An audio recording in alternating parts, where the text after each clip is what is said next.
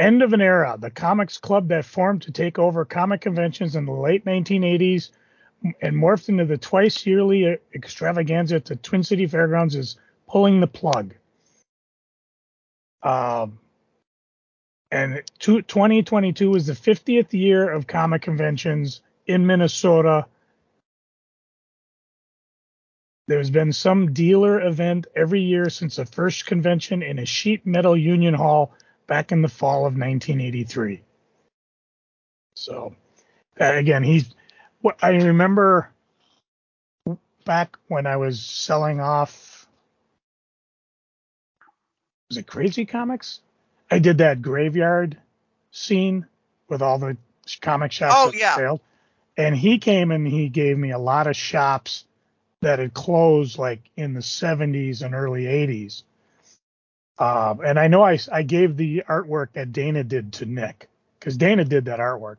And I, I think I have a picture of it somewhere. If not, I have the copy of it because that was kind of the goodbye thing that I uh, I put on the thing.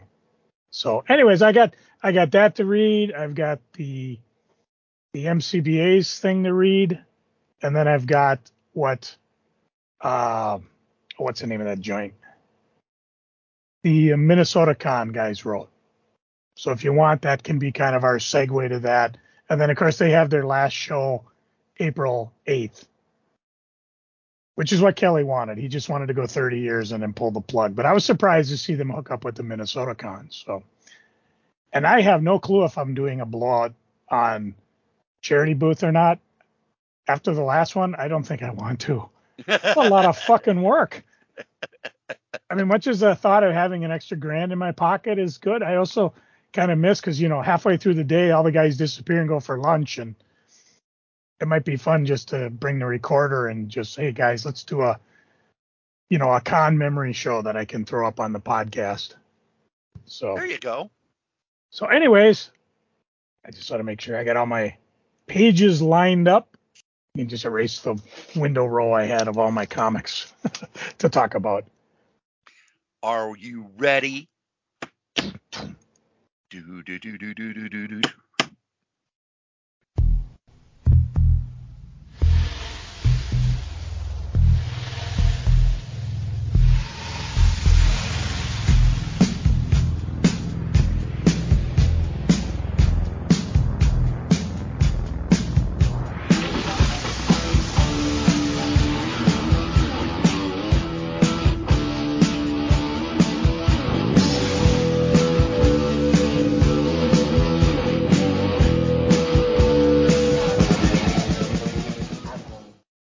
Hello and welcome once again to Crazy Comics and Stories. It's me, your charming and delightful old Uncle Rat Bastard.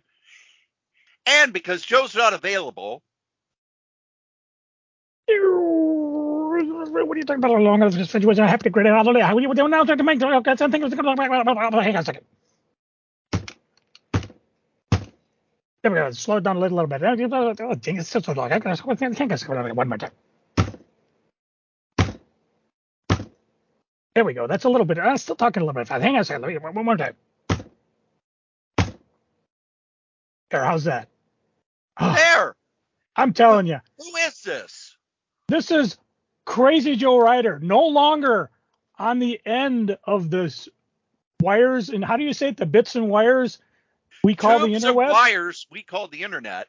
And because the reason I'm no, I do that is I'm because well, the reason I do it is because way back in like the early 2000s, there was a senator in Alaska who said that, well, Did the you say Alaska? Yeah, just a bunch of tubes and wires. It's not like a dump truck.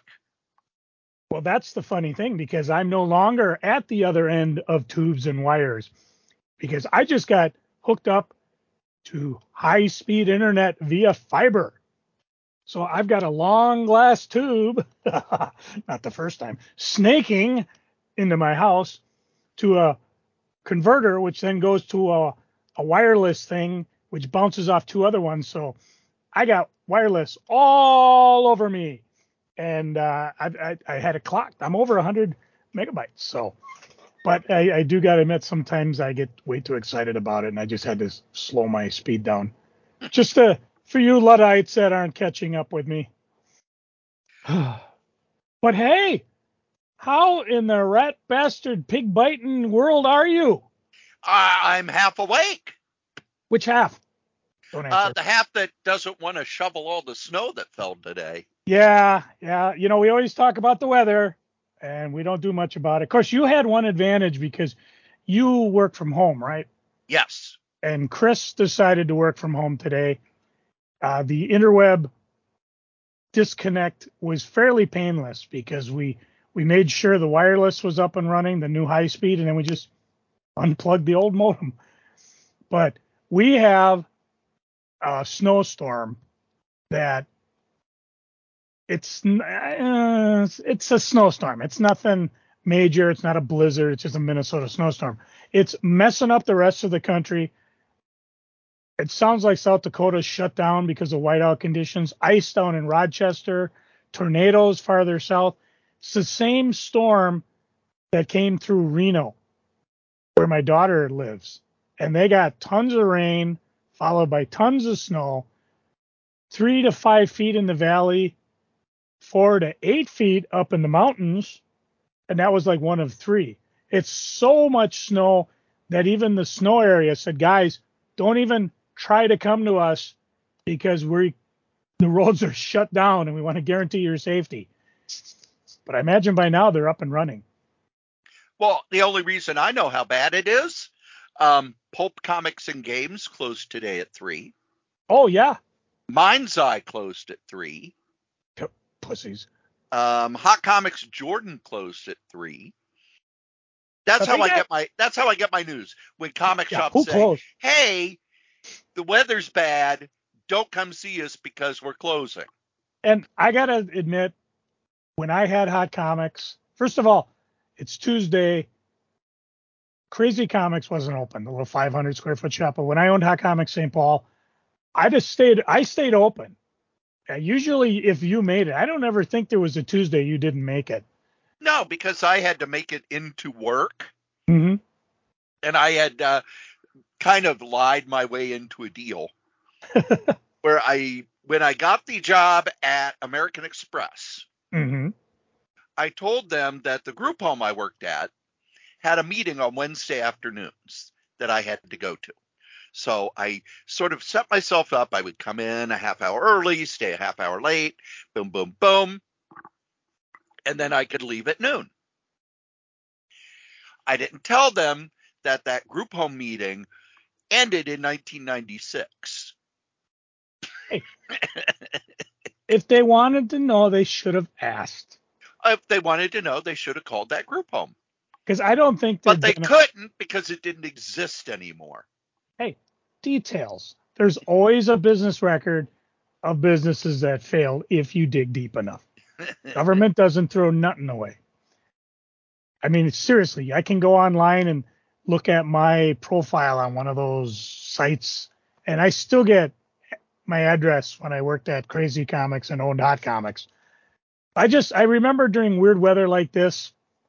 Now I would normally tell Mike and Mike since they had to come in from far away, oh even Christy and some of the others, don't come in. I've got this covered. I don't want you to get stuck. If you want to pick up the extra hours, you can come in a different day. Most of the time they didn't. And I even remember calling Pat Gruber once after I bought the shop from him or was in, you know, we had an arrangement to do it and I'd just, you know, I'd, I'd call and tell him, oh, dude, that ride to work today. He goes, yeah, I know what I mean, man. It took me like an hour and a half to get to downtown Minneapolis. I said, yeah, it took me 10 minutes to get to my house to the shop. and he would just say, ah, thank you, Ryder. I only lived like a mile, three miles around the lake. Even the, the bad day where it was what uh, like what 28 below or something before they adjusted the wind chill. So I think we did what four dollars ninety five cents, one candy yeah. bar and one pack of magic. And you were there. We just sat and got ready for comics and watched pro wrestling. Yep. I think the only day I can recall closing, there was the time when the tornado formed over our shop and went into Oakdale and caused some real damage. I just remember I was with Dana. We were out garage sailing and I saw severe weather was coming and she really freaks at severe weather. And I said, Well, Dana, I think bad weather's coming. Do you want to come here? Go to the shop. Well, she had to go to the shop. Well, she of course. Loved, she loved little Mike. And of course, when we got there, there were like two customers, Mike, and all I remember is looking out the window and seeing debris flying, kind of just floating in a straight line, and thinking to myself, hey, that looks a lot like tornado, but it's not spinning. Well, yeah, it was. It was just way far out. A, a lightning bolt hit across the street. Uh, there was a rickety sign that like fell into the Dairy Queen parking lot. And there was nobody in the Dairy Queen parking lot. I think we had locked the doors to keep the wind from sucking it out, which should have been the second clue it was a tornado. in the meantime, Dana was in the middle of the shop with the guy's girlfriend, and she was scared. But eventually, I know. I think I just told Mike, and Casey might have been working there at the time. I don't remember. I just told him, go home. There's no power, and I can't run a business without power. A few customers came by, and I said, you know, I mean, I can give you your comics. We can just write up what you did, and you can pick them up later. And most of them said, no, nah, I'll just stop back tomorrow. By five o'clock, I know the ladies at the video store left. And so that gives a clue because that was before, or was it Carol? It had to have been, I don't know, whoever was there. Maybe it was a hair salon. Whoever, whoever was in that shop between me and where the hobby shop was that Carol and Ron ran. And then I look in the back and there's a light glowing. It's not on because I turned all the lights off because I didn't want the circuit breakers to blow. I called that the Spirit of Jack Kirby light because it never turned off the rest of the time I owned the shop. And I flipped the lights on and oh my God, it's working. Everything's on. So I turned the lights on, opened up. Mike went home. Chris came by, got Dana. So that was kind of a partial closure. I do. I think I had a few snow days, but I don't recall them. Most of the time, I would just tell the boys, "Stay home, because you're coming in from Wisconsin, you're coming from Grove. I'll cover it. Don't worry about it. Forget about it. But see how I knew it was going to be bad because I went out. I did one drive out to get some Arby's because I got to have a reason to go somewhere. And as you know, and I got the cop car. It, it, those things are built to run through snow. The roads kind of suck. Just got to watch out for people front wheel drives that like it's stuck at traffic lights. But you know, as I was driving, I noticed a truck loaded with Vicks vapor rub had overturned on the highway. Amazingly, there has been no congestion there for eight hours. oh, I got a ton of them. Thank you, Travis. You didn't think I'd use that one right away, did you? Well, since it's been a long time since we've actually just talked, mm-hmm. talking, and it's comics, a new year. A few things I wanted to bring up that have happened in comics over the past couple of months that we haven't had a chance to uh, talk about, chew the fat about, uh, go on and on and on and on and on about. Um, Wait, first, this, is, this wasn't the third annual Corey Strode Memorial Luncheon get together, was it? No. Well, go ahead, hit the video. Or we don't. Sorry, hit the audio. All right, this is what the the third annual Third, Corey Strode Memorial Luncheon. maybe monthly. Annual means it's every 12 months. Yeah, but Corey's not here. What the hell? What the hell does Corey care? It's been Damn, I'm using my we business can't etiquette. we can't change it. So so It's in the anyways, name. The We've already third got meeting. the. Oh, let's go annual. It's in the name. Let's We've already got. annual. We've already got the uh, the copyright for the meeting name. sounds like there's an agenda. We're just no, we just we're just here. So and normally we talk comics, but Well, there is an agenda. We they're quiet. You're, you're just here because you know Pat. yeah, Um, same reason. So here's the here's the question. Since he's not here, let's. Well, first, this is Corey. Corey's representation by an empty check. What's the first time you Puts his recall meeting Corey? meeting Corey. Yeah. I think you and I, it's the same thing. Corey will tell you about a phone call I gave him, but we were always told we, we joined the MCBF A at the time, and we're always told, "Oh, this Corey, if he comes back, Corey, if he comes back, like he was a mythical second coming." And he had dropped out. I out. don't recall that part. Well, no, it was it was every time we were at the meetings. We were way over on Annie's over in Dinkytown, and they'd be like, "Well, Corey used to do this, and Corey used to do that." You know, and you and I were there because we were like, "Well, you guys are spectacularly unresponsive to any retailer concerns." And then, of course, when we became the retailer reps, we realized you had a bunch of whiny bitches anyway. I want to do this. How come I didn't sell much? Because you overpriced your shit. Anyways, that's Side where we. That's where I think note. you and I first saw Corey actually at one of the meetings when he showed up. I actually don't remember my first time. Was he Corey. levitated or glowing or anything? He showed up. I do. He showed up just about as often as he shows up for these. So. Yeah, about the same time. Yeah. No, I used to see him more often because I played poker with the guy for years. So Yeah. Okay, well, we're I- talking about the meeting in specific, not What, if- poker. what do you recall I- your first? I just remember him walking around the con when we were trying to sell our crap, saying, "I'm the best dressed man in comic books." I'm thinking, with that shit on?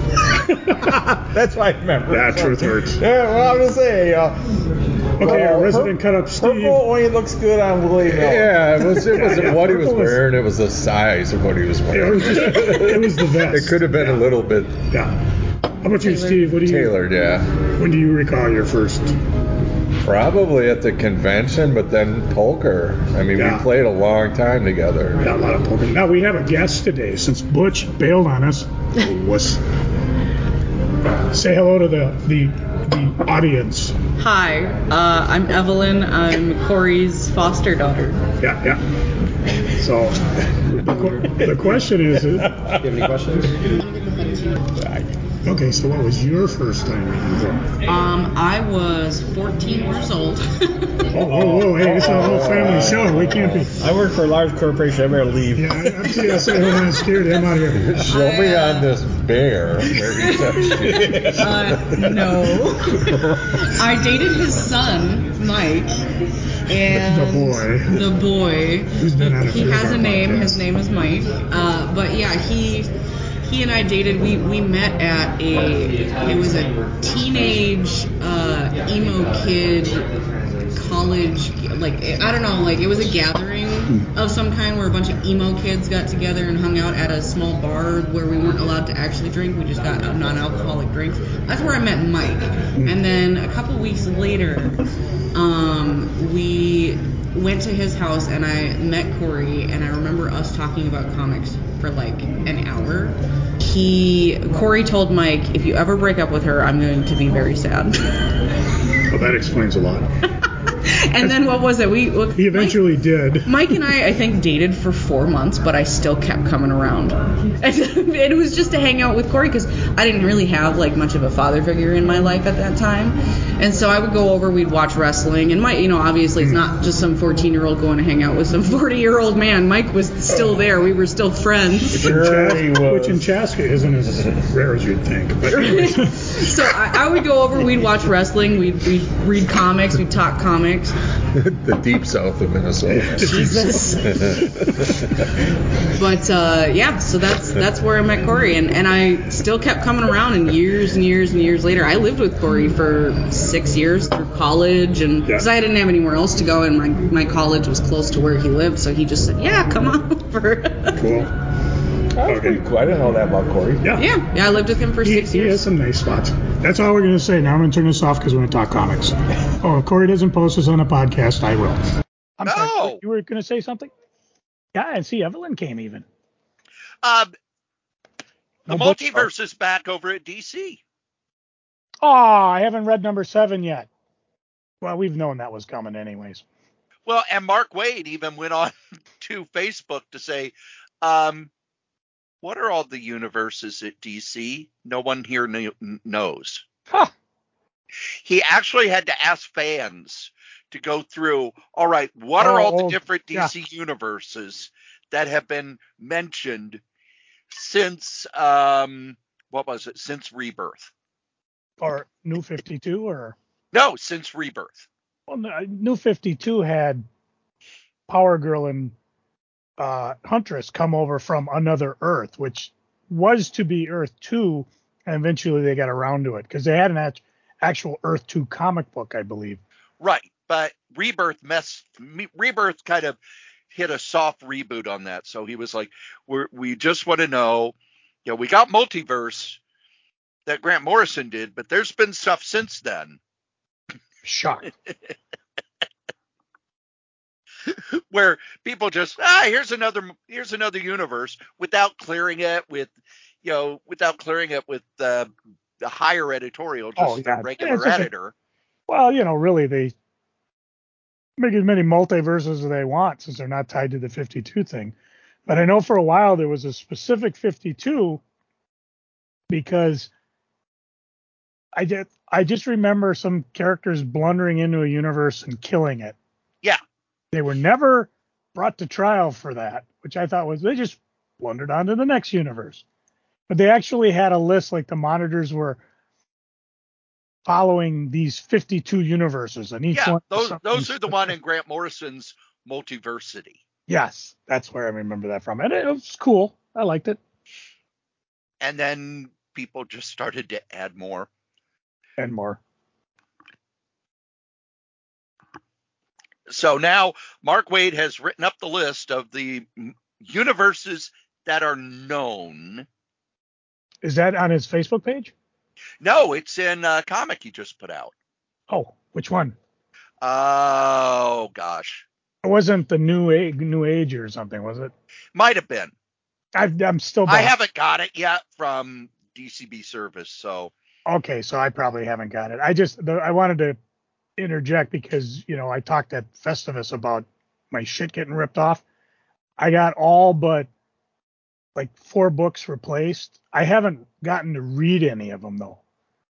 And it just has taken me you know i've, I've got them all set up you know ready to read and stuff. you mean you did not bring all your comics up when you went up north? no but i did buy some but we'll talk about that when we get there You you and you having a spouse and everything. The one Yeah. time I went up north, I brought a big old box of comics and I sat by a fireplace where I'm sitting by the fireplace and right outside my window was the the lake. And Mhm. every so often a deer would kind of come up and look at itself in the window because they were those windows. oh yeah I'd be sitting there and all of a sudden it'd be ah oh No, when I went north, we uh, well, I should work my way backwards because uh, I've done a number of things, and like for New Year's Eve day, I had to work New Year's, so I had to behave myself. I we went to go see a production of Beauty and the Beast, the Broadway musical. Damn you, Disney! I got my money again. Not really. It, it, the tickets kind of fell to us. This is down at the Ordway and we saw the closing show and it's not something I probably would have gone out of my way to see, but it was phenomenal. And it was amazing just how many of the actors were local. And in the role we were in, uh, there was a gentleman, his son played Chip. Have you seen you've seen Beauty and the Beast? You know who the characters are? yes. Okay, I haven't. Never saw the animated, never saw the Emma Watson live. So although I know the songs and I know the characters and whatever, I didn't really know the story. I mean, I understood, yeah, he made a curse and everybody got turned into stuff and blah blah blah. So Chip was, I believe it was Cameron Graham or Tate Ashcraft because it was a nine-year-old kid, so they they're not allowed to work every day because of whatever rules. But his, I think he said it was his grandson was sitting, was Chip. And that was kind of cool because then his mom, Chip's mom, was up front and he took the seat in back, which was cool. And we were kind of neat because we, you know, it didn't sell out, so we had a couple extra ones. The lady behind me, her son was playing there's salt and pepper shaker dancers during some of the musical numbers. He was the salt shaker. And it was easy to tell who was who because salt shaker was white, pepper was black. But I'm telling you, the only other Broadway show I've seen was Spider Man Come In From the Dark. And it didn't really have a showstopper. But this had what you would call genuine showstoppers. The first one was the music Gaston. And the audience, oh my lord, we loved it. We just cheered, and the actors just held their place until they decided to move. I mean, it was, we had to have given them a 30 to one minute, 30 second, one minute applause. It was just amazing. And then a little bit later, Be Our Guest was another showstopper where we cheered so hard that they just waited and just let us let them have it. They gotta a Broadway actor's gotta love when the audience reacts to things, when they laugh at the right spots, when they applaud. And the music was amazing. The actors who did the Belle and the Beast and Mrs. Potts and Gaston himself, they were phenomenal. The orchestra was great. It was just a blast. I mean, down at the Ordway was the Ordway is is downtown St. Paul. There's so much there. It's just amazing. And I know there's some other plays coming up, including uh, My Fair Lady, which will round out their season that we may go see.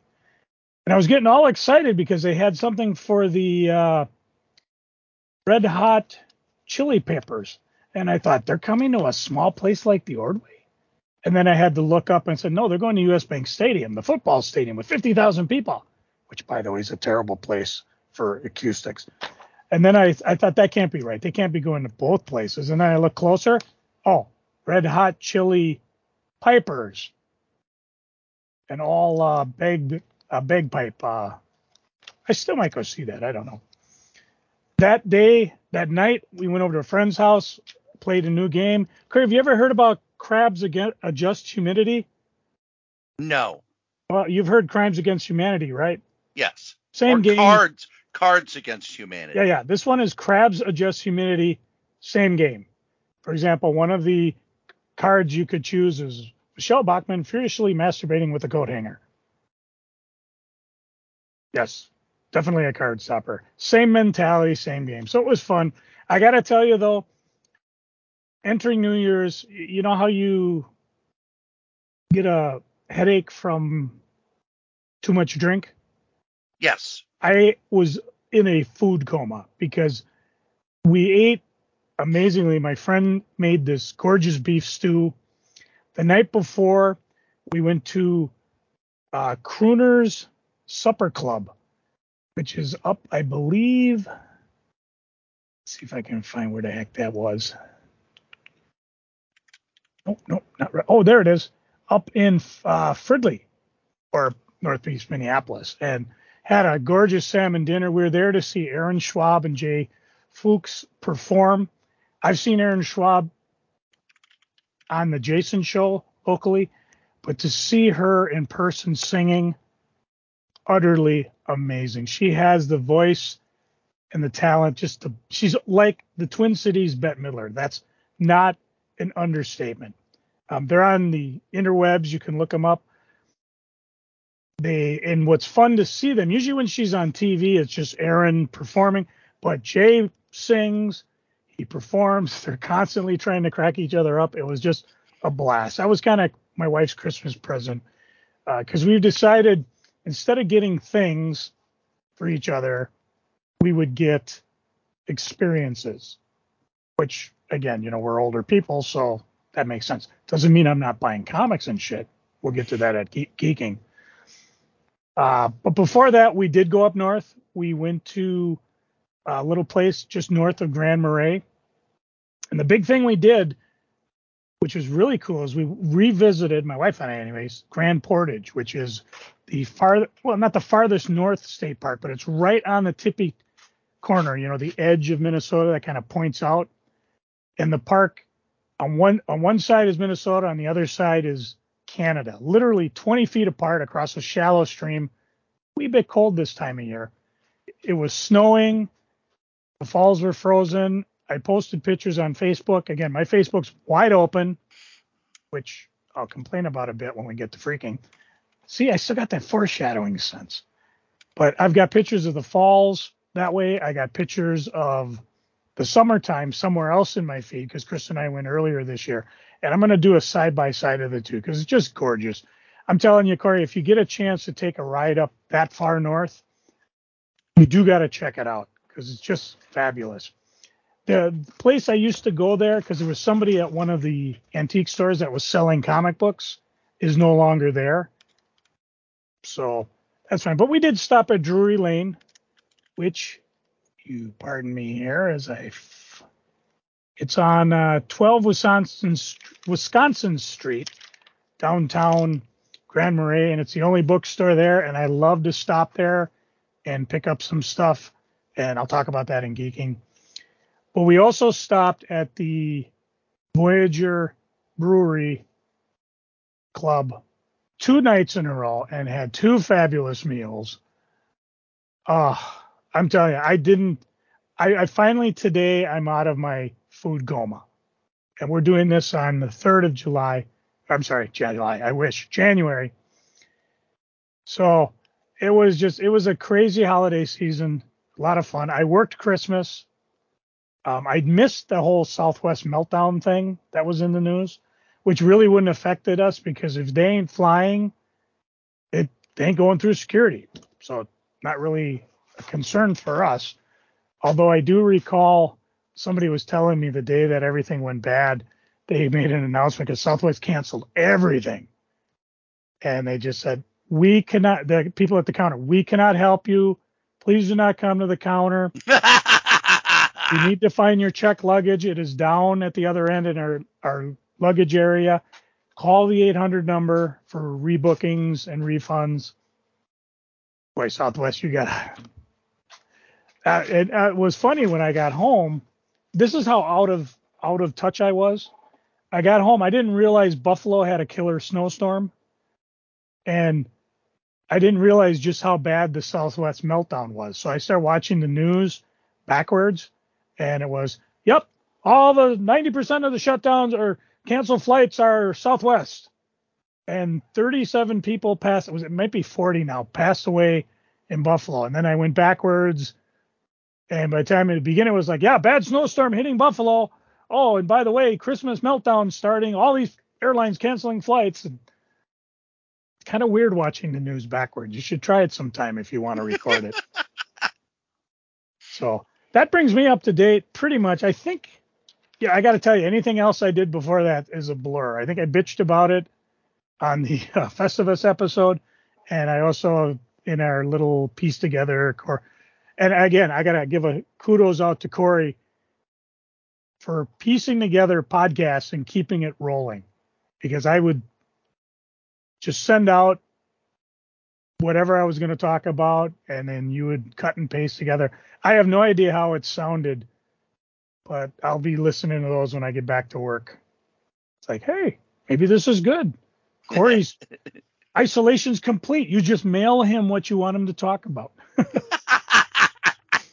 how about you? How was your uh if you want to go backwards or forwards, how was your Christmas, your Festivus, your New Year's? I went to a Comic Con, kind of, sorta. What? That Most Wanted, which used to be Captain Jack's, Oh, and then yeah. became a. Uh, they would set up at this warehouse that was also a dance studio, by the way. They had another sale. It was like the. It was um, the week after Black Friday. Was it, or was it that weekend? No, it was the week after. It was the yeah, week after. because I couldn't go because I can't get weekends off normally. Yeah, they did not have it in the big room and i looked and it, it that big room was just full of dance stuff Hmm. so they must have just had a show or something because it was costumes and sets and everything so that entryway you come into that's where they were set up which was way too small Mm-hmm. now they had a whole bunch of stuff from the last, uh, I would say, year. They had two tables of that, and then they had one and a half tables of the old stuff. And after a little bit, I just gave up on the new stuff because that's where everybody was crowding, and it was oh, you know, oh, here's the first ten issues of a DC series: one, two, four, seven, nine, ten. Okay, I can't get I can't get them in a row, so I'm not going to bother. And then, you know, and oh, here's a random issue of this comic. And then maybe you'd find another random issue of it three boxes later and go, oh, did I see that? And it, no, no, forget it. So I just dug through the old stuff and I got a short, one full short box and half another. And then my uh, foster daughter, Evelyn, showed up and she dug through comics. I even put a few pictures up on on the Facebook saying, "Look, I trained her well because there she is digging through, digging through long boxes, looking for Sandman stuff, uh, Hellboy stuff, and Lobo." And she got a nice little stack out of it too. But just to go through the boxes they had for their older stuff took about two and a half hours, which was good because I'd planned, okay, that's the only thing I'm doing this weekend. So I'm not going to rush myself. I'm not going to go, oh crap, I got to go. Nope. Going to just dig through. No trade paperbacks. No bundles. Um, and they said, "Oh, this is all the inventory." But I noticed that every so often they'd go into a back room and come out with another box. And then there's been an announcement since then, Joe. Yeah, I'm very excited about this. Most Wanted Comics is starting up a store in Bloomington. Now, uh, Captain Jack's was in Bloomington. I doubt it'll be in the same place because one of the reasons they left was that rent had gotten too high. But there are a number of retail places that have kind of uh, crapped out on that uh, Lyndale on 98th, 98th Street. Mhm. There have been a lot of retail stores that have closed, including that big um, used CD, used DVD head shop that there used to be there. I think it was called Discworld or Disc Go Round or something like that. But they were a huge store. They crapped out about a year ago. And I don't drive by there very often, but when I do, I see nothing has moved into that place. Hmm. So usually when um, a retail shop in a strip mall has been empty for a year, they start cutting the rent Mhm. Because if you get a lot of empty spaces in a strip mall, people start thinking, oh, this is a lower end one. Or they start getting ca- check cashing places and the kind of scummy uh, pawn shops that you don't want to go to unless you're really desperate. So they tend to, you know, we need the people, we need the people, we need the people. So we'll see what happens there. Yeah, So, I just was looking on their comic Facebook shop. page, and they haven't announced. They just said it's coming in January. Well, it's January. We're waiting. And then uh, for most of December, uh, my schedule at the group home's kind of changed so that I have every other weekend off. Ooh. So I don't know if it'll last. And it's funny too because like next week, it's like, oh, is there any way we could get you to work more? Is there any way we could get you to work more? Then the week after that, yeah, we don't need you at all. So I have like the whole week off. I don't have to go in any evenings. Um, I will say that there are a number of staff there who have been grabbing a bunch of hours because school is out. Hmm. You know, college is out. So we'll see what happens. But actually, I had a lot of spare time over the holidays. What Christmas? I I worked Christmas at the group home. We only had two clients there, both of whom are wheelchair bound. So basically, I just made breakfast and lunch and watched TV and read books with them. And the rest of the time I was here. I got a lot of TV in, a lot of football, a lot of wrestling, a lot of New Japan Pro Wrestling. I'm very happy about New Japan Pro Wrestling. But also uh, watched all of uh, Star Trek Lower Decks third season. it's out. Well, yeah, that was the. Yeah, this Oh. is the third season. Wait. It came out. I think it ended in Oh. like September or October. So I'm waiting for the fourth. Right. Oh, You know what made me happiest about that? What was that? No cliffhanger ending. Yes. Because their cliffhanger endings have all been crap. Then I watched all of Star Trek Prodigy because the second half of that series dropped. What do you think of that? I've I watched the first episode. It's interesting, and it's one of those uh, I get around to it. But every so often I see things like, oh, Admiral Janeway is here. Not that probably. Oh, Chakotay showed up, and I'm like, well, okay, kind of getting me excited to watch it. But I just haven't set. I did like the first episode. What do you think Um, of it as a whole? Now that I've watched all 20 episodes, the first 10 are very different from the back 10. But the thing that I like about it is, you know, it's a Nickelodeon show. The animation's great. The animation is because well, there were times at the group home I had to watch kids animation, and kids animation right now is really like butt awful. But the animation for this is really good. I like the characters. I like the setting. It is very much. I think the best way to describe it is it's a kid's introduction to Star Trek. That's what I had heard. How it and that's how it struck me. Yeah. It struck me very Star Wars-ish, The characters first are kind of? Star Warsy. but That- I also enjoyed That completely changes in the back ten. Mhm. But also, it's set up like a kid program in that everybody learns a lesson. But unlike a lot of kids' programs, when they learn the lesson, it's not completely forgotten. The characters are growing as they do it. And it's very much an introduction to Star Trek. My feeling is it's a good kids' program that some adults will like because all the Star Trek lore. Yeah, and that's what really I thought was interesting because I was reading some of what happened. Again, I, spoilers. I don't care for a show I may or may not watch, but it intrigued me, and it's because they're not full hour episodes. At least I don't think they are. Nope. They're, you know, I could like today when I got home with Arby's, I could have sat down and watched one and then continue on with whatever I was doing. I didn't. I watched uh, Whose Line It Is Anyways that I've had sitting on my uh, DVR for a while, Which has been canceled, by the way. or will come back if they think they need it. They're just, I think they're just shedding because isn't CW up for sale? Uh, CW has been sold. Okay, because I've been watching it via Straczynski because he's doing a, he did a, or is trying to do a reboot for Babylon 5. Yeah, that's not going to be happening on the CW. Yeah. And that's what, you know, as things were changing, he was told, well, I was told to work on it.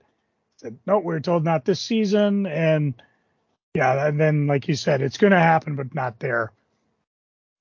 Yeah, Who bought it? Do we know? Yes, it's one of those uh, companies that owns a whole bunch of UF, UHF stations. Hmm.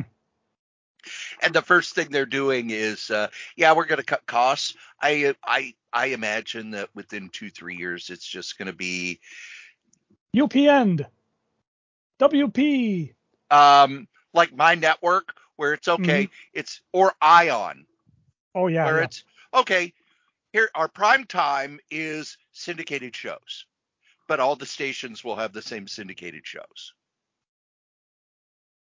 Although one thing that's really odd, a lot of the CW stations have picked up Wow Women of Wrestling, which I cover for Yeah. PWInsider. That was Eh. the thing that shocked me because I was watching the the ad. You know, I flipped through the ads, but I saw WoW pop up, and I'm like, I didn't even know it was on this channel. So Yeah. I'm gonna have to set my DVR to catch that now. and it's actually doing okay for a syndicated show. It's getting around a half million viewers, which you know, let's be honest, that's pretty good. Oh, move it to Monday night and go live. Seemed to work for everybody else. Oh, they can't go live. Once you watch it, you'll understand why. Yeah. That thing is highly produced. Uh, And you know, I cover it. Some of the wrestlers are okay, but a lot of them are not. There's there's a lot of okay, they know three moves and Mm. they're going to do those three moves. And there are some times where you could tell that they've edited it or it would have been on Botchamania. So I wonder if they're going to move more toward that, where it's okay. Here's the syndicated show we're going to drop in. And one the thing that's weird about Whose Line is that's got to be one of the cheapest network shows to produce. Oh yeah. Period. The only one that's cheaper has got to be uh, Penn and Teller's Fool Us Oh yeah. because it's in their theater. The prize is they get to perform at Penn and Teller's theater. That's why I'm, I. It's like it may come back. The guys that have done the improv, I've seen Colin Mochrie and Ryan Stiles, and a few of the other semi-regulars tour through the Twin oh, Cities Oh, yeah. doing their own version. So Yeah. it's still up and around. I was just a little disappointed, and I imagine it's because he's busy that they never did get a chance to have Drew Carey come in as a guest. I think that Um, would have been a fun throwback. I think it would be fun, but the problem with Drew Carey is, boy, he loves that uh, Price is Right schedule. Yeah, yeah, I he talks imagine. about how you know, yeah, it's um, you know, the five shows a week, but we do reruns in the summer. Um, we we usually will take. I think he said that they did the entire season in like two or three months. Oh yeah. And then more importantly, that'll give him time to work on stuff I know he really wants to do, like Geppetto too. and um, his Friday night show on uh, Little Steven's Underground Garage, where he's a disc jockey and plays some music he likes. That should be our next step. Of course, we don't have the rights to the music we like, but you know, No. details, details. And uh, believe it or not, we're almost at an hour, Joe. So one Holy of the moly. things I wanted to do, um, there is a list that was put out a couple of days ago of the comic creators who had passed away Mm, over this last year. So I did want to highlight those. And the first is not so much a comic creator, although he has written a few comics here and there, but he's mostly a fan. Lou Mougin. He was a historian of comic books. He had a special love for the Golden Age superheroes. He wrote tons and tons of articles everywhere, including, you know, back in the old fanzines, back in Amazing Heroes, them on the internet. And uh, he's also written some comics here and there. Lately, he has been showing up in the Warrant magazines, Shutter and Vampirella, the, their Vampirella knockoff. Vampiress Carmilla, I think it's called. So he's written for Marvel, Heroic, Lucky, Eclipse, uh, Claypool, and others. Um, he passed away the end of last year, and he has been uh, he has been ill for quite a while. You know, he's talked about his how illness was slowing him down. He passed away, but here's the list: Aline Kominsky-Crumb, Vic Car- Carrabotta, Carlos Pacheco, who drew for the X Men for years and years and years and years. I think didn't he draw DC versus Marvel? I don't recall. I believe he drew that as well. Uh, Kevin O'Neill, whose art we talked about him when he passed. His art was so disturbing that the Comics Code said you can't clean it up. We're never going to approve his art. uh, he came from 2000 AD, most known for Nemesis the Warlock and the League of Extraordinary Gentlemen with Alan Moore. Kim Jung Gi, who I had not seen much of his art, but he was one of those artists that when he passed, comic artists went on and on and on about how much they loved his work. Tom Palmer, who inked for Marvel from the 60s till present.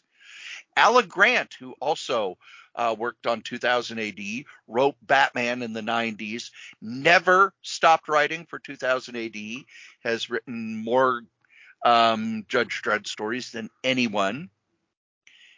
Kazuki Takahashi, a manga artist. Tim Sale, who is probably best known for the work he did with Jeph Loeb over on the Batman Last Halloween and at Marvel with the uh, Captain America White, um, Daredevil Yellow, those books. Everett Peck, whose art I did not know. George Perez, Neal Adams, Motoo Abi- Abiko, another manga artist, Garry Leach, best known for all of his work uh, on British comics. I don't think he did a whole lot of American comics, but if you are an American comic fan, you probably know him best from his the early uh, stories of Miracleman. Tom Veitch, who was mostly an online journalist but had worked in comics. Uh, Ian Kennedy, another 2000 AD artist.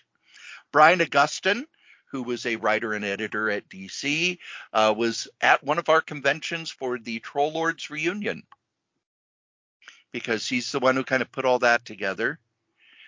Jean Claude Mézières, who worked on um, European comics, as did Michelangelo La Neve. Those two, whose works I don't know all that well. Um, all but a couple were in their 60s, and it's so hard for me to fathom that the artists who were just breaking in in the 70s when we started reading are in their late 60s, early 70s, till you remember, well, we're in our 50s. So if they were 10 to 15 years older than us, every year we lose more and more of the people who have worked in comics they, from the silver and bronze age. So again, when you go to conventions, thank them. Take the time, buy the stuff they have at their table, but mostly just thank them. Thank them for what they did. George Perez often talked about how much fun he had at conventions because people would just come up and thank him and say how much they loved his art and it meant the world to him. And you may think as a fan oh everybody goes up to george perez and says how much they love his art. It never gets old. Somebody telling you they love your work never gets old. Even howard chaykin unless you're going to praise him for the work he did on star wars then he's going to growl at you Although he was nice to my daughter when she brought him a copy of Star Wars number six to sign. how old was he Or was was it- she Oh, she was little Tyke Holly. Yeah. Little kids. Yeah, he's Yeah. he's not heartless. He's not gonna growl at a kid. he'll growl he at didn't, he didn't growl at me for bringing him over. Oh, I, I've seen Howard Chaykin at conventions where he growls at people. I think the first time I saw him at at uh, the Chicago Comic Con in the '80s, he was bellowing at people. Oh, he was in a mood. And then I came up with Captain with uh, American Flagg number one, and here I am. This is my first big time convention. I'm, you know, some small town hick, still got dirt, you know, still got uh, hillbilly dirt on my shoes. I go, I love this. I love the storytelling. I love how you do. And he actually jumped up on the table and said, "See this guy? This guy gets it." oh, brilliant. He vaguely remembers that. But of oh. course, you know, he he did stuff like that all the time when he was younger. Me, it was the first time I'd ever seen anything like that. I'm like, oh my god, scared to death. They also was an announcement about the MCBF conventions. We're going to go into much more detail about it in a future episode because I think um, 30 years is how long it will run. Although I don't think that's Yeah. accurate. No, no, it is. No, we started in 1988. I know. I'm looking at what Joel Thingvall wrote. He said, "This is the end of an era. The Right. comic club that formed to take over comic conventions in the late 1980s and morphed into the twice yearly extravaganzas at the state fairgrounds, pulling the plug in 2023. That would be 20 35 years. 22 was the 50th year of the comic conventions in Minnesota. There were some dealer events every year since the first convention in a sheet metal union hall way back in the fall of 1973. We're talking So- local grown, Yep. put But I together think clubs. I think the MCBA slash MCBF that's 35 years, not 30. Because remember, the first show was in 88, which was 35 years ago. Well, if you would show up to the fucking shows and tell him that, maybe Kelly would continue it. But no, you've retired from conventions. It's not I my forgot- fault. That's for my- Fest- forgot that on Festivus. It's not my fault. People can't do math. Yes. But I think in a No, future episode we'll talk a lot more about it and share stories and stuff. But for now, uh, before I do the ads, I do want to talk about a new service we are offering. Uh oh.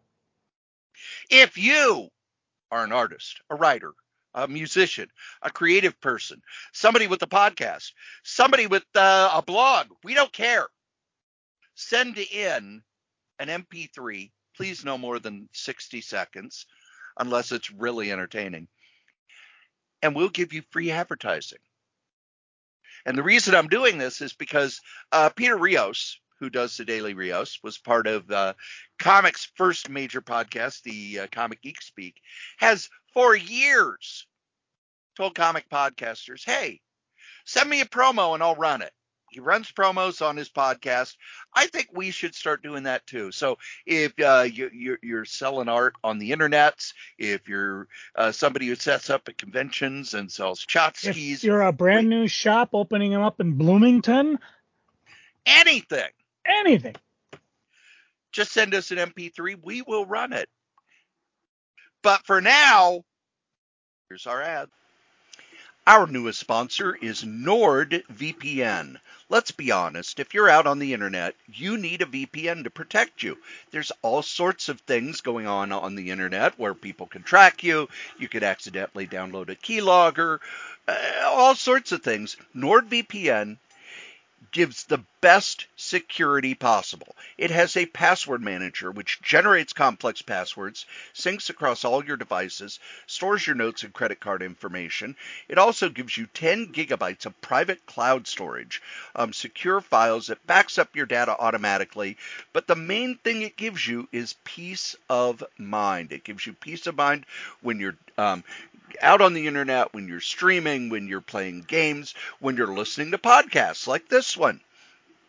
It gives you safety anywhere at any time. It protects your online activity. You get full access to all content. And if you use the link go.nordvpn.net SH3KU, it'll take you to where you can get a great deal for a one month plan, a two year plan, a one year plan.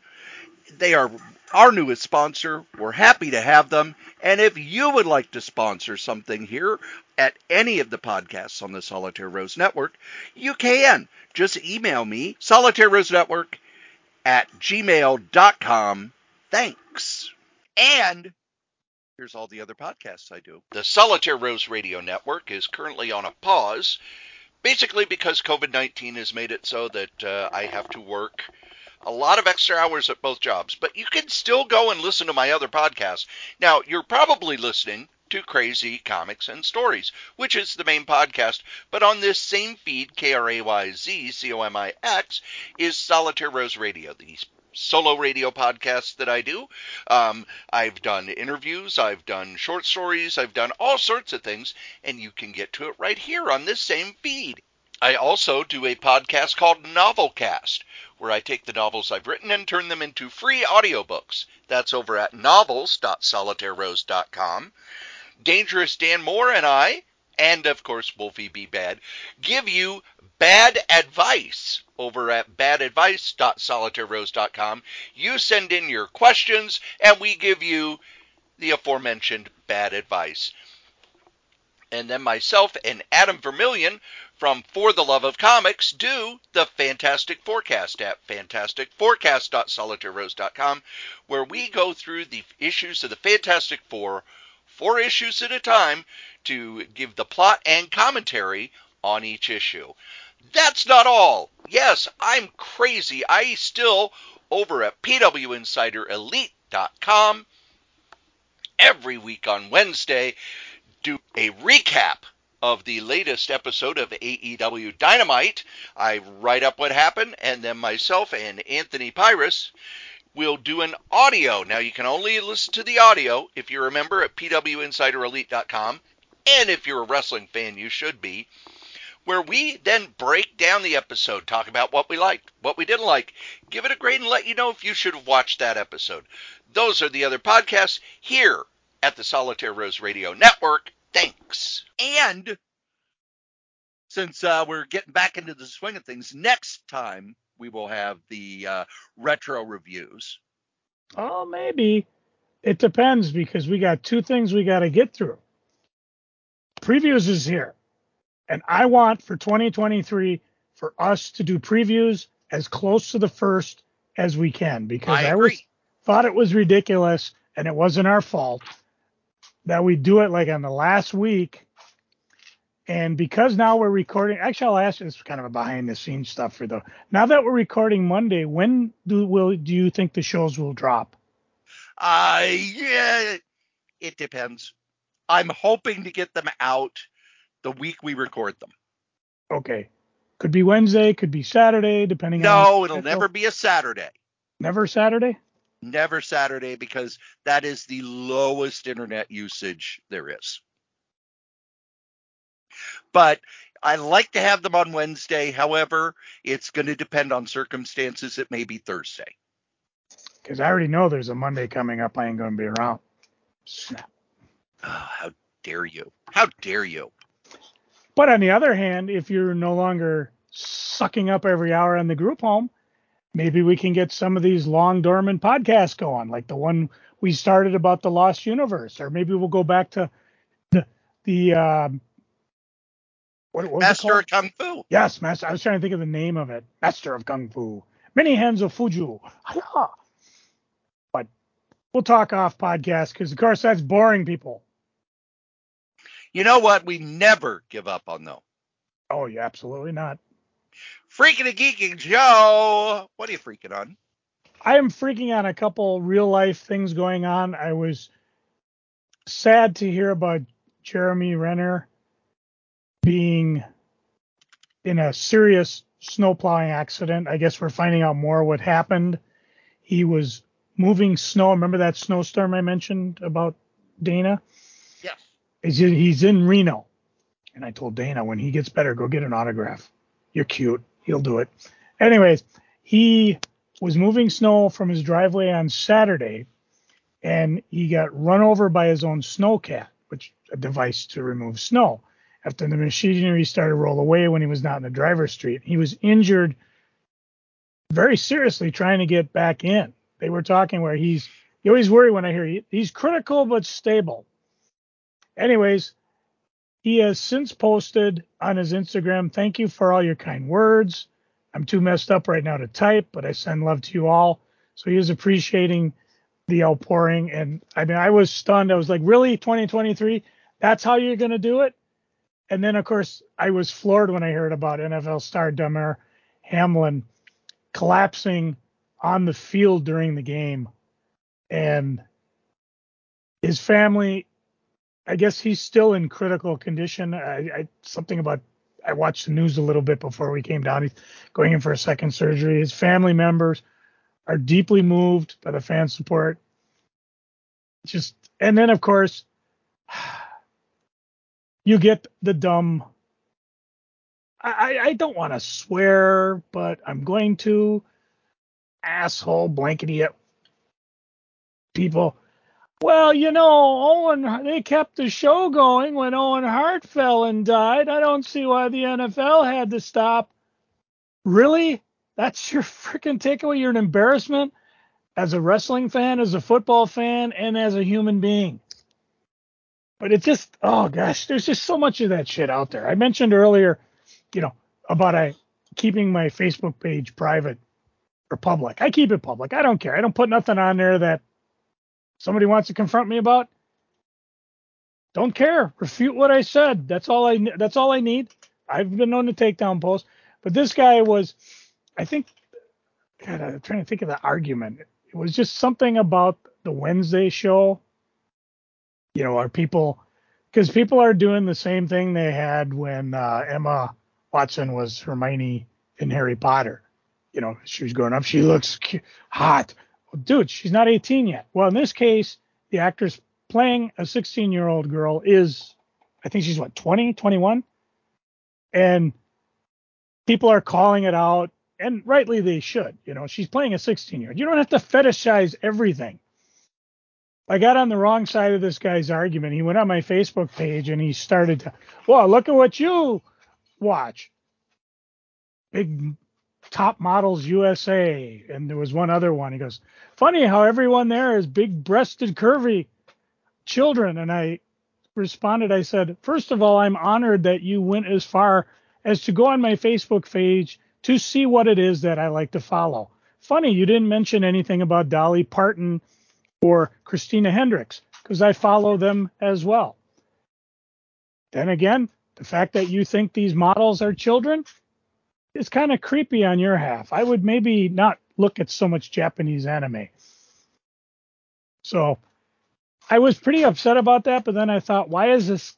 Why should I care what this guy does? You want to look on my Facebook page? Go for it. You know, mainly because I put a lot of cool photos up there. and if I got to tell you, I am so funny on Facebook. Maybe not that much on uh, on the eBay's. Speaking of closing, this is kind of a deep cut for those of you want to go back. Up. Oh, dang it, dang it, dang it, dang it. I, clo- uh, I lost the tab. Hang on, I'll find it. We in one of our was it a Black Friday run, or were we just out geeking? Maybe it was I a don't know. comic book day. No, the the uh, store closing in Richdale, Richfield. Oh, that was a uh, free comic book day.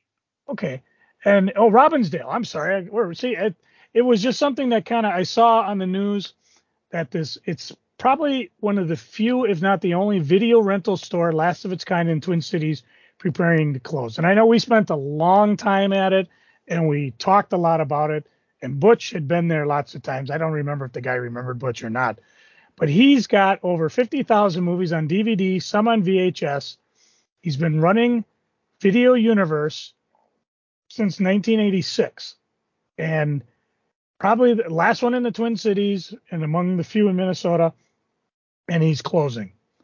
It's just he'd like to find a buyer, someone to take over, but I think it's just he's in his upper 60s. Time not to get tethered down to something nonstop, which I understand because having a retail store, you are tied to it. If you're not there and open, you got to pay someone to keep it open for you, or you lose on that money. I talked about originally retiring from TSA at 60, and then I thought, well, I'll open up a one of these secondhand stores that we're loving. Not deal with new comics from Diamond, but just people are just dumping collections, old farts like me. And a lot of these guys I talk to, including people who do new stuff, like our friend Greg Ketterer at the Source, they are constantly getting in new stuff. And is it just it's amazing the people that are just getting rid of stuff. Even like Paul Zaninsky over at uh, Heroic Goods and Games on Minnehaha, same area.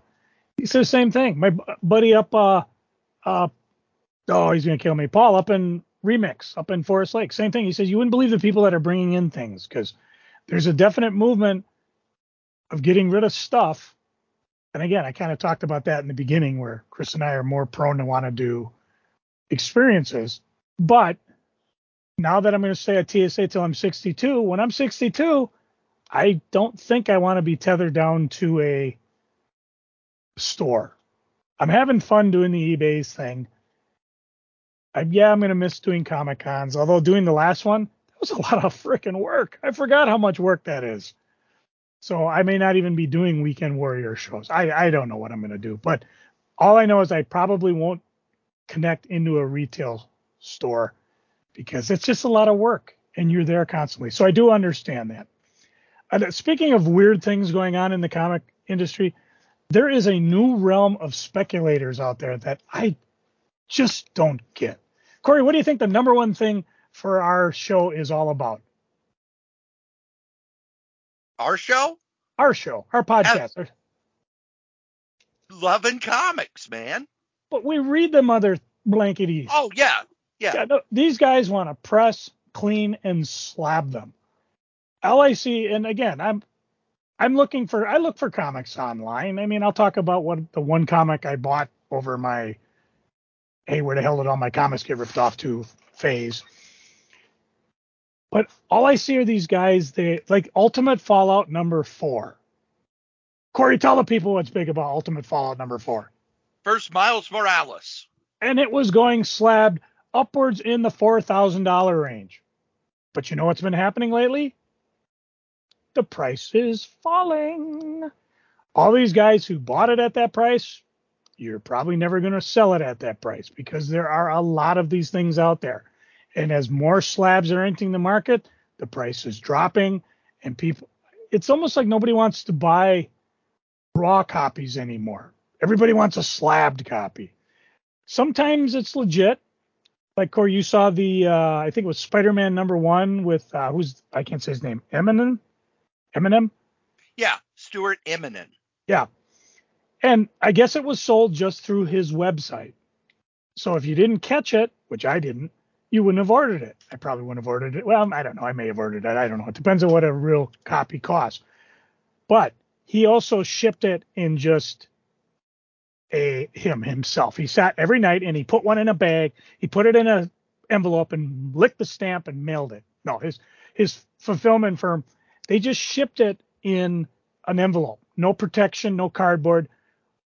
I would guess 70% of them I know of are damaged. So that means the ones that went 9.8 are going for silly money. But why? Why are even the damaged ones going for silly money? Another thing that's happening, I've been seeing these guys, they're getting their stuff back CGC has been very, very slow. Suddenly, this guy gets back 50 slab Todd McFarlane signatures, Spawns, uh, Incredible Hulk. Oh, what's the one he fought Wolverine in? I don't even remember. Uh, other things. And it just reminds me of a comic show I went to years ago. I think it was Kansas City and I was going around the corner, and here were these old time dealers had entire rows of amazing Spider-Man ones, Fantastic Four number ones. They wouldn't deal on any of them. I w- I wasn't asking. I just like would overhear. You know, the guy's like, "Well, you got it for like two thousand bucks. Would you like go maybe eighteen hundred? Well, no." And I'm like, "What's the fucking point of having that many Fantastic Fours if you're not selling them? Yes, you're going to sell one at two thousand eventually. And yeah, maybe if I was a time traveler, I'd go back. Yeah, I'll give you two thousand for that. I'm gonna tell you, go for the nice one at three thousand because Lord knows what that thing's up to now. But it just it didn't make sense, and it wasn't a philosophy I did when I was doing my shops. I was there to sell the comics, not to show them on display and show you how much better I am than you. But these guys, I just don't get it. Plus, I think the other thing, I, as far as I know, and I haven't confirmed that this is true, now Todd McFarlane is determined to drive the price of his signature down. He said, "I'm going to sign everything. We're going to CGC it," and that's I think that's his goal in 2023. Again, this is things I've heard. I haven't seen a quote, but again, 50 copies of signed. What are you going to do with them all? How much did you spend to do this? Again, you can do what you want with them, but it just it doesn't make sense to me. But that's, you know, Corey, how many how many times how many different speculator markets have we gone through in the time we've known each other? Oh, jeez. Yeah, I, I mean, like, uh, well, the, here's the thing though, they'll never be as bad as the black and white boom of the '80s, and then the the speculator boom of the 90s. The speculator yeah. boom in the 90s nearly killed comics. This the black and white boom in the 80s killed all but I think three or four distributors. I mean, distributors were investing in you know the radioactive black belt hamsters, hamsters. and and all that stuff. Free kung fu that, kangaroo. And when that market collapsed, when that market collapsed, it shops died. But it wasn't so much the the fans saying, "I, I screw this," because comics kept selling. It was yeah. distributors who had, oh, we got 40 cases of these. Yeah, the shops only ordered, you know, 2,000, but that's what happened with Teenage Mutant Ninja Turtles. So we're going to order 20 times what the re- what the retailers did because they're going to want them, and then we're going to sell them in Comic Buyer's Guide for 20 bucks each, and nobody wanted them. Yeah, I mean, I, Good luck finding Miami Miami Mice, but even more luck to find somebody who fucking wants it. although we did play the record. Yes, we did. Yeah. So anyway, no. I, again, the only thing I see CGC useful for, other than my personal comics that I want to keep, it's great if I want to get a Todd McFarlane and get that yellow label, so I know it's a genuine CGC witnessed signature. Although, as I talked about in podcast past, just because you got a little piece of paper doesn't mean it necessarily is so. I found that out way back when I was in Vegas and sat through something. Guy saying, "Yep, certificate of authenticity doesn't mean anything." Corey, you and I could do certificate of authenticities. Oh yeah. So, but doesn't matter. So it's just it's one of those things that drives me crazy. I mean, I've been looking. I, I follow along on Facebook. I don't buy as many comics at the moment because one of my goals for 2023 is to get everything in CLZ so I can actually know what I'm missing. So, you know, yeah, if it's 50 cents, I don't mind buying it on the odd chance I may have duplicates, but I do want to finish up my Ultraverse eventually. So, and again, I'm a little bummed. I, well, I guess I'm not bummed about the MCBA end of the era. I knew it was coming. Kelly talked to me. He wanted to get the con to 30. What I did find surprising was that, and oh, did I get rid of it? Oh, remember Minnesota Con that we talked about? Yeah. This, the next one, June 2nd and 4th. Apparently, Minnesota Con is pleased to announce that they have two new staff members joining the event team Eric Marshall and Kelly White. Both come to us, and I'm reading this as it was them, with years of show experience working with the Midwest Comic Book Association and the Midwest Comic Book Fans Organization, which, as you and I know, are both the same thing. Yeah.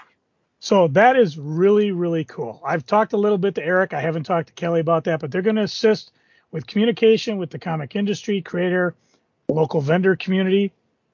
They'll assist with event floor management at the Minnesota Con. Well, I did mention when it's coming. There's a couple other cons coming up. Not a lot of people have contacted us about stuff. We already talked about the new shop. The uh, Minnesota Toy Posse is doing an after Valentine's sale February 19th in Bloomington at the uh, um, American Boulevard in the uh, I think it's American Legion Hall. Uh, the last MCBA Microcon 3 will be on April 8th. And then Minicon, of course, April 9th and 7th through the 9th, which will be at the Minnesota Science, what Minnesota Science Fiction Society. Go to MS mnstf.org backslash minicon 56 and we did talk to greg ketter on free comic book or uh, black friday and he said it's the biggest science fiction con i've never heard of in the twin cities which isn't surprising because there's a lot of cons that come flying by that i think i'd be interested in. But the problem is is i'm usually working those days so. So those are the only three i've heard of. Again corey mentioned it You've got a con, you got a shop, you're doing a garage sale con, you got art, you got a sighting of uh, Power Girl cosplay drinking beer. Whoa, how'd that get in there? Let us know because we're all about promotion. And hey, I'm pretty sure Corey and I will talk about it. Did you know we got a TSA got a raise? Ooh. Yeah, I'll, I'll, I'll, I'll talk about that in the geeking. But Corey, what are you freaking on? In Japanese wrestling, two longtime performers are having their final matches this week. First is Joe, you may know the Great Muta. Yes. Oh my. Uh, he is having his final match for Pro Wrestling Noah against Sting. He specifically asked Sting if he would come to Japan to be in his final match. Uh, he did have his final uh, series of goodbye matches, including one that WWF let uh, Shinsuke Nakamura take part in.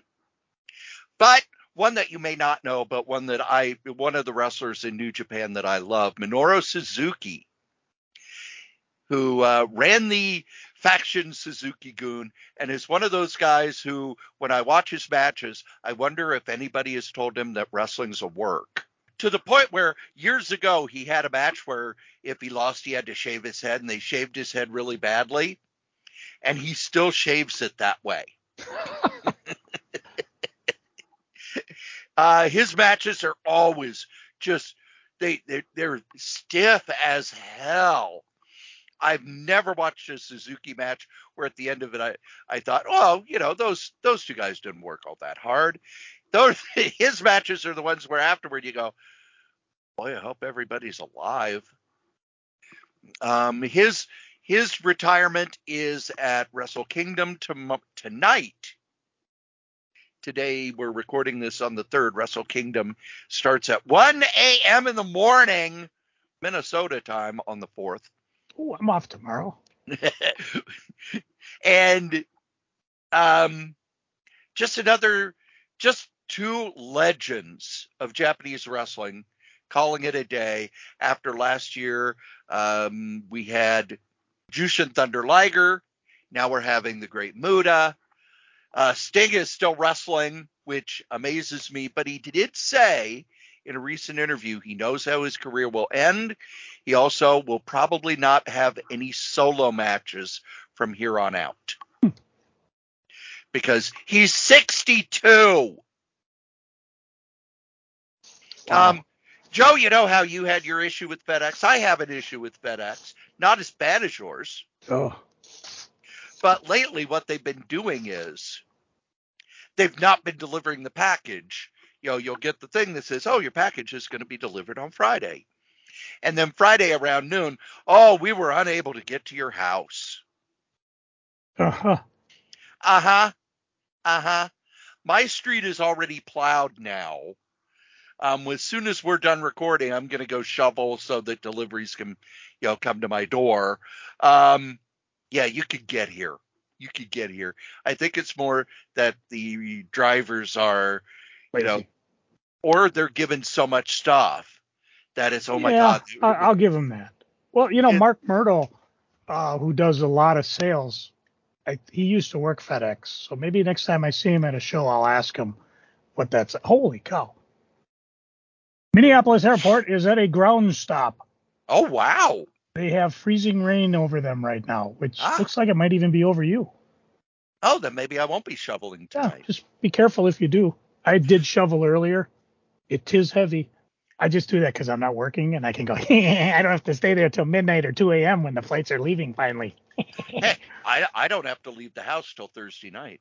I gotta leave Thursday afternoon or Thursday at probably 11 to go to work, maybe 10. I don't want to be late.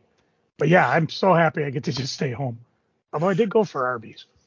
A couple of days ago, I had the worst anxiety attack I have had since um, the St. Cloud convention.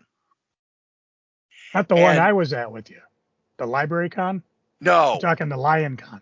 Yeah, Lion which, Con. Which, which, you've talked about, I believe. Yeah. Yeah. And I, I debilitating anxiety attack. I'm glad I didn't have to work at either job because I could not function.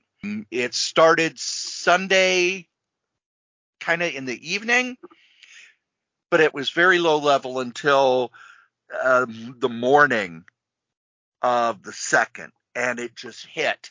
And I could say, oh, you know, it's because of this, because of this, because of this, because of this. No, it's because my body chemistry is messed up because I think a lot of it was also I've been under so much stress for the past few months. And you could even say, you know, the past couple of years that I had some time off. I didn't have to do anything. And my body said, good, we have been saving this up for you. To the point where I was just sitting on the couch thinking, I can't do anything right. I, I'm incapable of functioning as an adult. Never mind all the stuff I do. Never mind the fact that last year I did 200 audios. I between the two jobs I worked um, 320 some no 3,200 some hours. I covered over 125 wrestling events. That didn't matter. All I could think is I can't do anything. I'm incapable of doing anything right. And it's a chemistry thing and um, thankfully, I have uh, medication for what they call PRN, which is okay. I know you're on regular medication, but this you take when things get bad. Kind of like uh, Joe, you probably have, you know, your regular medication you take, but then when your arthritis really kicks in, you have a special med you take just for that. Oxycodone. Oh, I'm Yep. sorry. What? What? So that really threw me off yesterday, and that's kind of why we're recording on a Tuesday, because I I couldn't even sit at the desk because was I, I don't I don't know what I'm doing. My thoughts were racing so fast I couldn't keep up. Um, I'm glad that I understand that because I used to have those a lot, and I didn't understand that that was not normal. Now I understand that's not normal and I'm getting help for it. I have medication for it. Uh, I I have been seeing a therapist off and on when stress gets way too high. I see my therapist once a week. So there was that. The last thing I am freaking on, Joe, you know that I am a big fan of Gwandanaland Comics.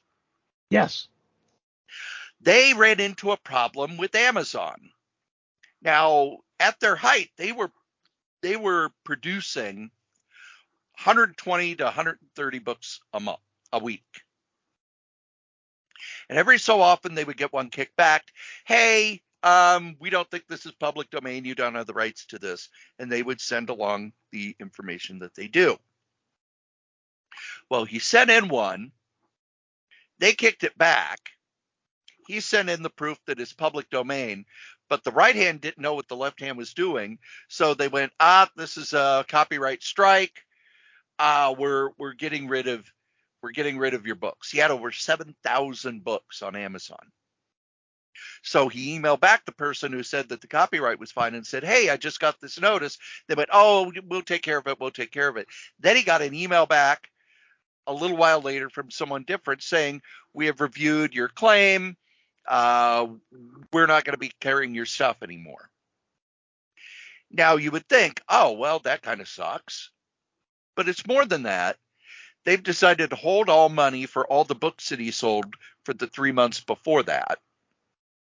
They removed his entire store to the point where uh, my friend Tommy had had uh, put in, you know, basically whenever they were doing a new volume of Help, he had an alert set up, but he hadn't ordered them because he thought, well, you know, I'll wait till there's two or three, and he had them in his in his cart they were gone. No notice of what happened. So he is going to be dealing with them through the legal system, which takes a while. And he is set up to do this through Barnes and Noble. However, Barnes and Noble won't allow him to have books unless he has ISBN numbers. And with Amazon holding three months worth of the funds that he had made by selling books, basically he was like, oh crap, I don't have any money. So he is slowly building everything back on Barnes and Noble. It does mean that the international sales that Amazon could do for print on demand, Barnes and Noble does not have that. He's looking for a print on demand source in Europe. Otherwise, you know, let's say you ordered five Gwandanaland books your shipping and handling from the US to Germany is $100. That's you know that's not going to work. Um, the PDF, if you want to buy PDF, you can still do that. Um, he is still putting out new books, but it was just a whole mess. And um, if you go to the uh, Facebook page, he is now going to be putting out a monthly magazine which is going to be like 15 bucks through Barnes and Noble, 12 bucks through him, but PDF is free. You can just download it for free. There's a link there. It talks about everything that's happened. It has kind of a catalog and it's got over 250 pages of comics and it's free. So I'm glad he's getting back on his feet. I hope they're able to get everything with Amazon worked out because the Amazon prices were cheaper than Barnes and Noble. But I'm thinking I may just buy the lifetime uh, subscription. You can basic you can buy a lifetime subscription where he will send you a hard drive with everything they've ever printed. And then every month he sends you a, uh, a jump drive with all the stuff they printed that month. $300 for a lifetime subscription. You can give your lifetime subscription to somebody else. If the hard drive fails, they'll send a new one. You can put in your will that your lifetime subscription can go to one of your heirs and they will continue to get it. So I'm thinking with my tax return, I'm probably just going to go ahead and get the lifetime subscription. Joe, what are you geeking on? A couple things. First of all, I, I mentioned, uh, you know, crap at the airport. I, did, I don't know what's going on at T1 because that's all Delta, but T2, Southwest canceled all their flights because they can't get the planes in. So my my buddies there are not going to have to stay till two in the morning. Although tomorrow will be a tough day because we're right now we're kind of in a lull. If you look at the radar, because all this dry air from Canada is kind of circling around, that just means round two will be fun and all day Wednesday.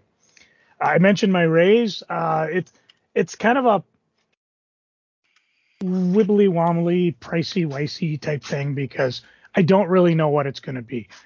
All federal employees are getting like a 4.5% raise. It's just something that the government does. And I'm grateful for that because I know there are times, you know, talking to my old partner Pat, who's in the private industry, he didn't even get a raise. And we're like, one year, when I got a 1% raise, he got nothing. So any and this is everybody. This is military. This is TSA. This is the, the lady counting watermelons on farm trucks. I don't know. If it's government, they get it. Now, TSA itself in the budget has been given authority to not put us on the G scale. The G scale is the much maligned thing that the government loves. Everybody's like, oh, government workers are overpaid. But there's a reason why a lot of these government workers hang around for 20, 30, 40 years because their jobs aren't dependent necessarily on what they do, how they do it, but that they do it.